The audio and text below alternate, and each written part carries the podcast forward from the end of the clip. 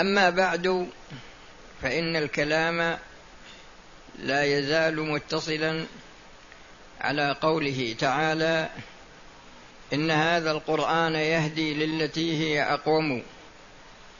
ويبشر المؤمنين الذين يعملون الصالحات أن لهم أجرا كبيرا وأن الذين لا يؤمنون بالآخرة أعتدنا لهم عذابا أليما. وقد مضى الكلام على جملة من وجوه هداية القرآن. وفي هذه الليلة أتكلم على وجه آخر من وجوه هداية القرآن. هذا الوجه هو هدايته لبيان ما تكفر به الخطايا.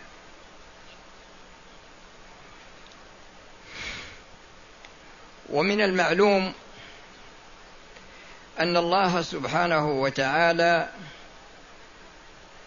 خلق الإنسان ولم يخلقه كما خلق الملائكة لا يعصون الله ما أمرهم ويفعلون ما يؤمرون. خلقوا من نور. والإنسان خلقه الله من تراب.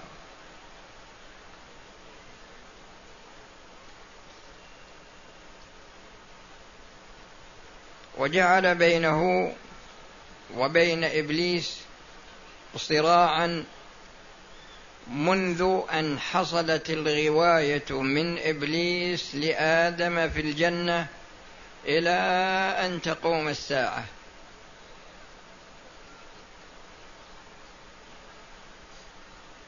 وكل واحد من أبناء آدم معه ولد من أولاد إبليس. يصرفه عن طريق الحق ويوجهه إلى طريق الضلال ويزينه له. يقول صلى الله عليه وسلم ما منكم من أحد إلا ومعه شيطان. قالوا حتى أنت يا رسول الله؟ قال حتى أنا إلا أن الله أعانني عليه فلا يأمرني إلا بخير.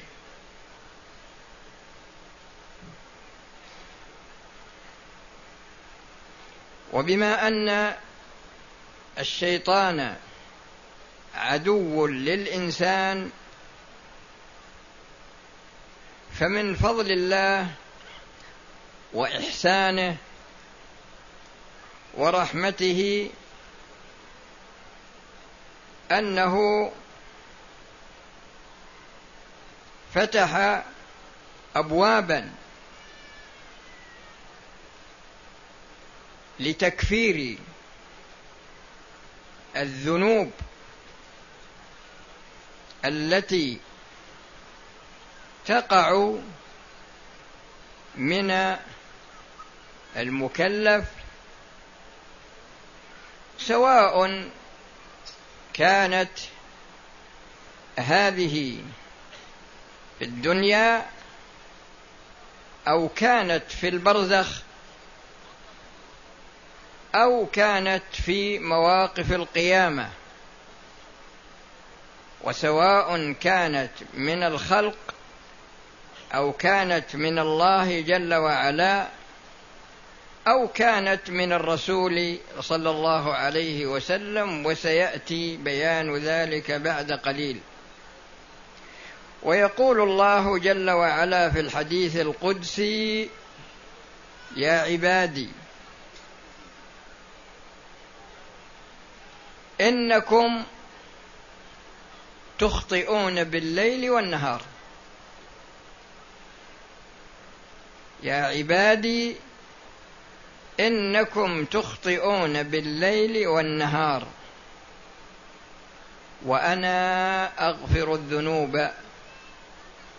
فاستغفروني أغفر لكم. أنا ذكرت هذا الحديث هذا هذه الجملة. لأن الحديث طويل.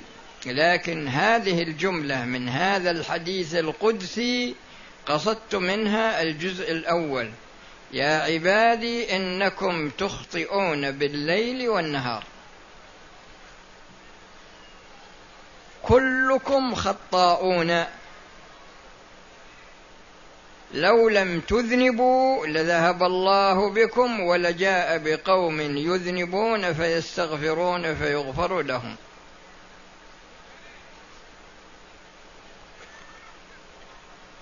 فمن رحمة الله كما ذكرت قبل قليل أن الله فتح أبوابا لتكفير هذه الذنوب. منها أنا أذكرها لكم واحدا واحدا. مرتبة. منها التوبة. والتوبة لا تختص بشخص دون شخص. يقول الله جل وعلا في سورة الأنفال قل للذين كفروا إن ينتهوا يغفر لهم ما قد سلف. فالكافر كفر أكبر والكفر يكون كفر جحود وكفر عناد يعني من الكفر كفر الجحود ومنه كفر العناد والاستكبار ومنه كفر الشك ومنه كفر النفاق. والمقصود بالنفاق هنا النفاق الأكبر. وسواء كان الإنسان مشرك شرك أكبر سواء كان شركه في الدعوة أو في العبادة أو في المحبة أو في الإرادة والقصد أو غير ذلك مما يتعلق بوجوه الشرك في الربوبية والألوهية والأسماء والصفات. أو كان نفاق أكبر. والنفاق الأكبر هو أن يقع في قلب العبد بغض الله أو بغض كتابه أو بغض شيء من كتابه أو بغض أحد من الرسل. وفي مقدمتهم محمد صلى الله عليه وسلم أو يبغض ما جاء به الرسول صلى الله عليه وسلم أو بشيء مما جاء به ولو حديثا واحدا. هذه أربعة. الخامس أن يصاب بسرور إذا انتصر الكفار على المسلمين. والسادس أن يصاب بغم وهم إذا انتصر المسلمون على الكفار. فهذه أمور ستة. هذه من النفاق الأكبر. فالتوبة عندما تحصل من الإنسان قبل أن يغرغر يعني قبل أن تخرج روحه من جسده. إن الله يقبل توبة العبد ما لم يغرغر. فالتوبة في هذه الحال تكون مكفرة للذنوب. الكفر الشرك النفاق.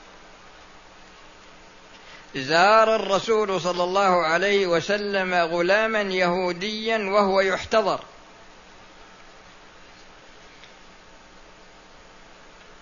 فلما زاره دعاه إلى شهادة أن لا إله إلا الله وأن محمدا رسول الله. فرفع الولد بصره إلى أبويه فقالا له أطع أبا القاسم.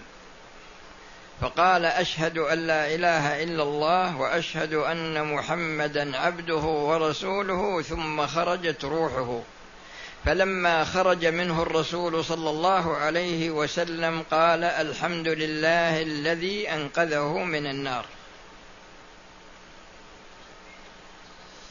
وبناء على ذلك فما دون ذلك من المعاصي داخله في باب التوبة.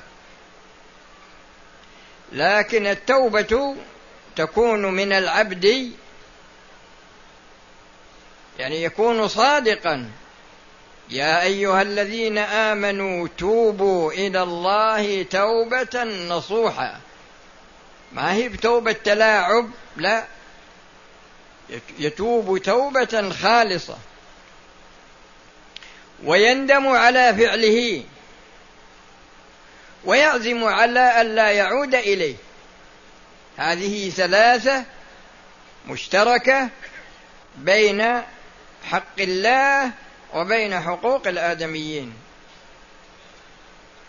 حقوق الآدميين تارة تكون مالية وتارة تكون معنوية. فإذا كانت مالية فإنه يردها إلى أصحابها أو يستبيحهم وإذا كانت معنوية فإنها فإنه يستبيحهم. وإذا تعذر عليه ذلك فإنه يتصدق ويدعو لهم بقدر ما يكفي لي يعني لإعطائهم حقهم في الدنيا. فالمقصود هو أن الأمر الأول هو التوبة. وقد كان صلى الله عليه وسلم يعد له في مجلسه أنه يستغفر الله أكثر من مئة مرة. وأنت إذا عودت لسانك على الاستغفار استمررت على ذلك. تستغفر الله وأنت تمشي في الطريق وأنت تقود سيارتك وأنت جالس في مكتبك في عملك وأنت جالس في بيتك وهكذا. فالمهم أنك تعود لسانك. تعود لسانك على التوبة وعلى الاستغفار. هذا هو الأمر الأول. الأمر الثاني هو كثرة الدعاء. كثرة الدعاء. موسى عليه السلام قال يا ربي علمني دعاء أدعوك به. قال يا موسى قل لا إله إلا الله. قال يا ربي كل عبادك يقولون لا إله إلا الله. قال يا موسى لو أن السماوات السبع وعامرهن غيري والأرضين السبع في كفة ولا إله إلا الله في كفة لمالت بهن لا إله إلا الله. ورجل دخل الجنة بماذا؟ وجد اسم الله في ورقة ملقاة في الأرض. فأخذ هذه الورقة وغسلها وطيبها ورفعها. فأدخله الله الجنة برفعه لهذا الاسم من الأرض. فالمقصود هو كثرة الدعاء وكثرة الذكر. كلمتان خفيفتان على اللسان حبيبتان إلى الرحمن سبحان الله وبحمده سبحان الله العظيم. من قال في يوم وليلة سبحان الله وبحمده مئة مرة. غفرت ذنوبه وإن كانت مثل زبد البحر. من قال في يوم وليلة هذه ما تكلفك ولا خمس دقائق. وأن تشتغل عند واحد من بني آدم ثمان ساعات عشر ساعات يعطيك عشرة أريل ولا عشرين ريال ولا ثلاثين ريال. وربما أنه يمنعك عن الصلاة. يقول لا تروح تصلي في المسجد صل عندي هنا لأن روحتك هذه تقلل من إنتاجك العمل مثل ما هو موجود الآن في بعض البلدان. يمنعونهم عن أداء الصلاة جماعة ويمنعه عن أداء الصلاة وقت العمل. يقول هذا يقلل من الإنتاج. فالمقصود من هذا الكلام كله هو الأمر الثاني تعويد الإنسان نفسه على كثرة الذكر وكثرة الدعاء. إذا عودت لسانك على كثرة الذكر اعتاد وإذا عودته على كثرة الدعاء يعتاد. لكن إذا عودته على الأمور الأخرى التي تكسب فيها إثما فإنه يعتاد أيضا.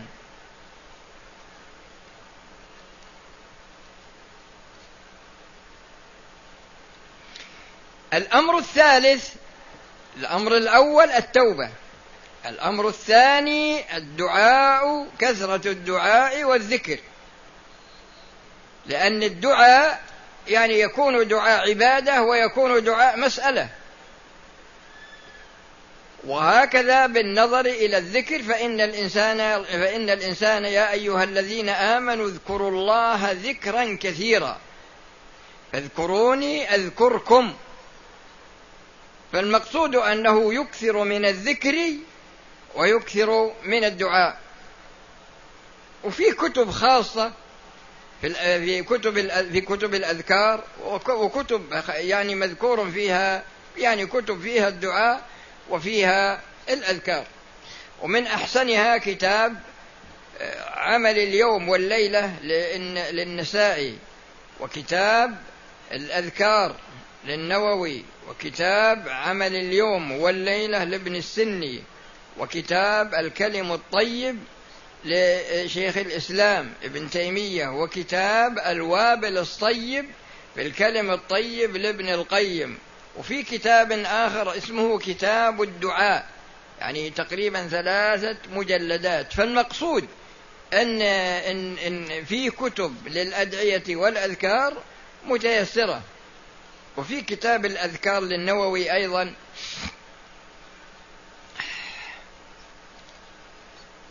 الأمر الثالث هو الأعمال الصالحة. الأعمال الصالحة التي يعملها الإنسان. وقصدي بالأعمال الصالحة فيه أعمال صالحة واجبة عليك. وفيه أعمال صالحة تتبرع بها أنت يعني تسمى نوافل.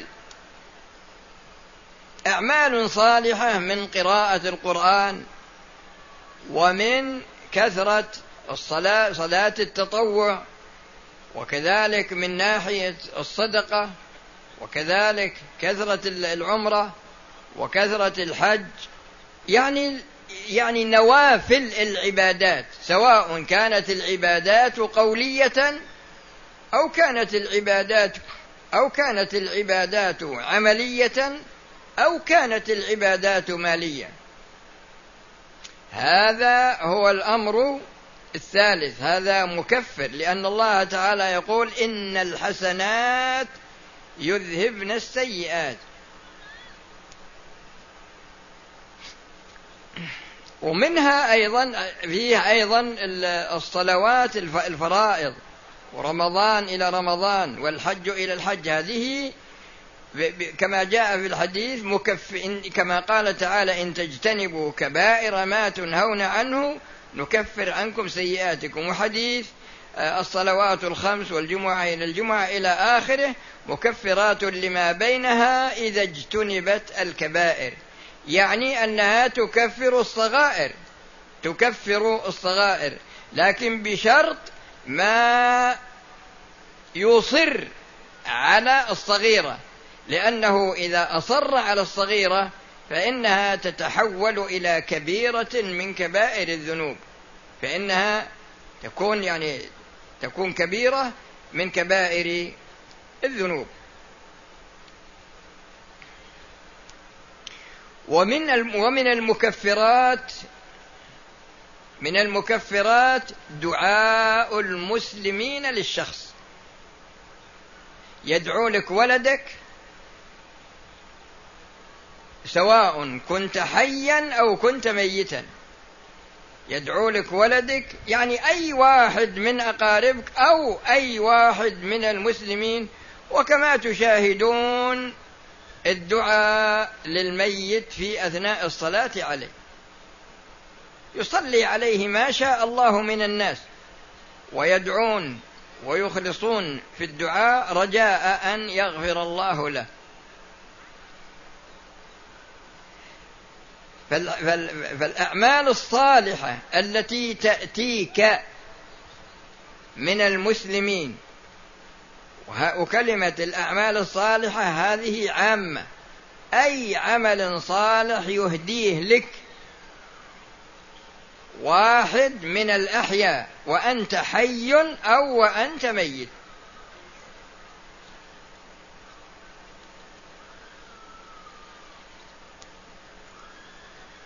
هذه أربعة. الخامس المصائب التي تصيبك. جاء في الحديث إن الرجل لتكون له المنزلة في الجنة لا ينالها إلا على بلوى تصيبه. فيبلى الإنسان في بدنه في أي موضع من مواضع بدنه في سمعه في بصره. من أخذت حبيبتيه فصبر فله الجنة. فيبتلى الإنسان في بصره في سمعه في لسانه في يده في قدمه في عقله. وقد يصاب بمرض مزمن بحيث أنه يلقى الله وليست عليه خطيئة. فالمصائب التي تصيب الإنسان منها ما هو تكفير للذنوب ومنها ما هو رفعة في الدرجات. ولكن علم ذلك راجع إلى الله جل وعلا. والغرض هنا هو المصائب التي تصيب الإنسان في حياته ويكون فيها تكفير لسيئاته. ولنبلونكم بشيء من الخوف والجوع ونقص من الأموال والأنفس والثمرات. وبشر الصابرين الذين إذا أصابتهم مصيبة قالوا إنا لله وإنا إليه راجعون. لكن الإنسان عندما يصاب بمصيبة لا يؤجر عليها إلا إذا صبر عند الصدمة الأولى. يعني بمجرد ما يسمع الخبر أو بمجرد ما يحدث الأمر يحتسب الأجر عند الله جل وعلا في تلك اللحظة. أما لو حصل تسخط وحصل اعتراض على الله وبعد يومين ثلاثة أيام أربعة أيام قال نصبر لا. إنما الصبر عند الصدمة الأولى.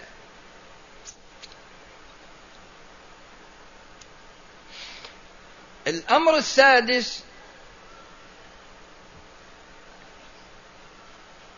أجر ما الأجر المترتب على الأذى الذي يأتيك من الناس. لأن الناس يؤذي بعضهم بعضا. شعروا بذلك أو لم يشعروا. إلا من شاء الله.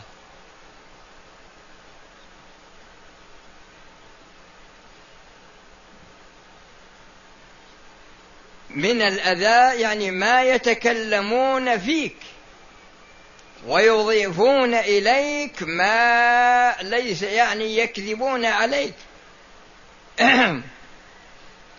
المهم أن الأذى الذي يأتيك منهم بأي وجه من وجوهه هذا يعتبر أمر من الأمور التي تكفر بها الذنوب. كيف؟ إذا جاء يوم القيامة حصلت الخصومة بينك وبينه. النتيجة أنه يؤخذ لأن ما في أحد يوم القيامة يغفر لأحد. يوم يفر المرء من أخيه وأمه وأبيه وصاحبته وأخيه لكل امرئ من يومئذ يفر المرء من أخيه وأمه وأبيه وصاحبته وبنيه لكل امرئ منهم يومئذ شأن يغنيه. فإذا نفخ في الصور فلا أنساب بينهم يومئذ ولا يتساءلون. كل واحد يقول نفسي نفسي ويود أن له حسنة على أحد من الناس على أمه على أبيه على أخيه على جاره أي واحد. فيؤخذ من سيئات المعتدى عليه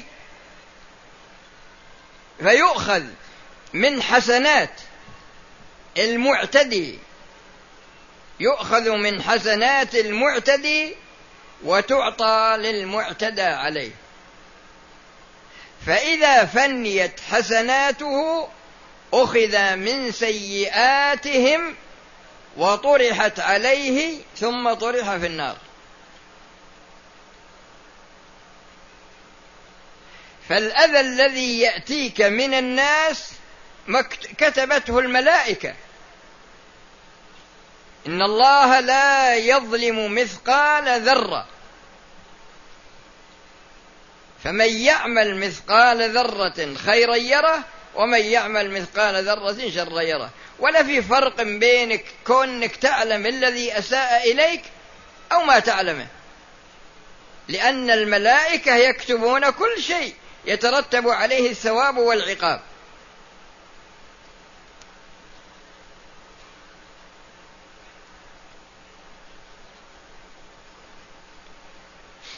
الأمر السابع الأمر السابع هو ما يحصل للإنسان في قبره لأن الإنسان يعذب أو ينعم في قبره على حسب حاله. يعذب ما شاء الله. يعني منهم من يكون منعما ومنهم من يكون معذبا. والعذاب قد يستمر. كما قال الله جل وعلا في قوم فرعون النار يعرضون عليها غدوا وعشيا. يعني منذ أن خرجت أرواحهم من أبدانهم إلى أن تقوم الساعة يعرضون على النار مرتين. النار يعرضون عليها غدوا وعشيا ويوم تقوم الساعة أدخلوا آل فرعون أشد العذاب. يقدم قومه يوم القيامة فأوردهم النار وبئس الورد المورود. لكن المؤمن يعني العاصي قد يعذب في قبره ويكون هذا العذاب حصل له. يعني مثلا يعذب الفترة التي أرادها الله جل وعلا ونوع العذاب الذي أراده الله ثم بعد ذلك ينتهي ينتهي يعني يكفر عنه بهذا شيء من السيئات في حياته. الأمر الثامن الأمر الثامن ما يحصل للإنسان في مواقف القيامة. ما يحصل له في مواقف القيامة قبل المرور على الصراط وقبل تطاير الصحف لأن الصراط منصوب على متن جهنم. ولا يمكن يذهب أحد للجنة إلا وقد مر على هذا الطريق. أحر من الجمر وأدق من الشعر وأقطع من السيف الأبتر. يمر الناس عليه على قدر أعمالهم.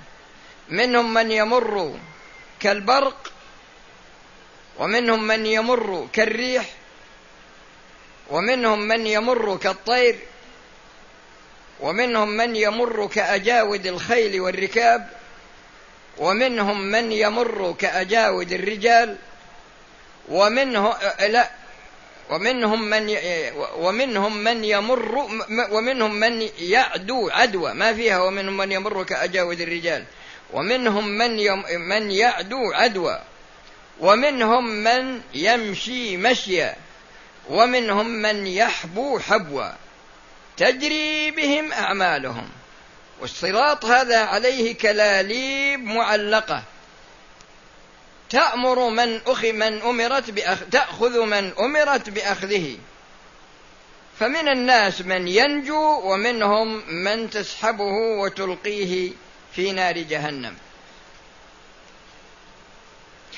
فهذا ففي مواقف القيامة يحصل على الإنسان المؤمن يحصل عليه بعض الأمور والله سبحانه وتعالى يجعلها مكفرة.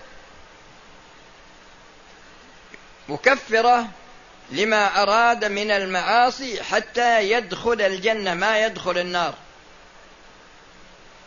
ما يدخل النار. الأمر التاسع هو الشفاعة. الأفراط يشفعون لآبائهم وأمهاتهم. مثلا العلماء يشفعون. شفاعة الرسول صلى الله عليه وسلم. فتناله شفاعة ولده شفاعة من شاء الله أن يشفع له شفاعة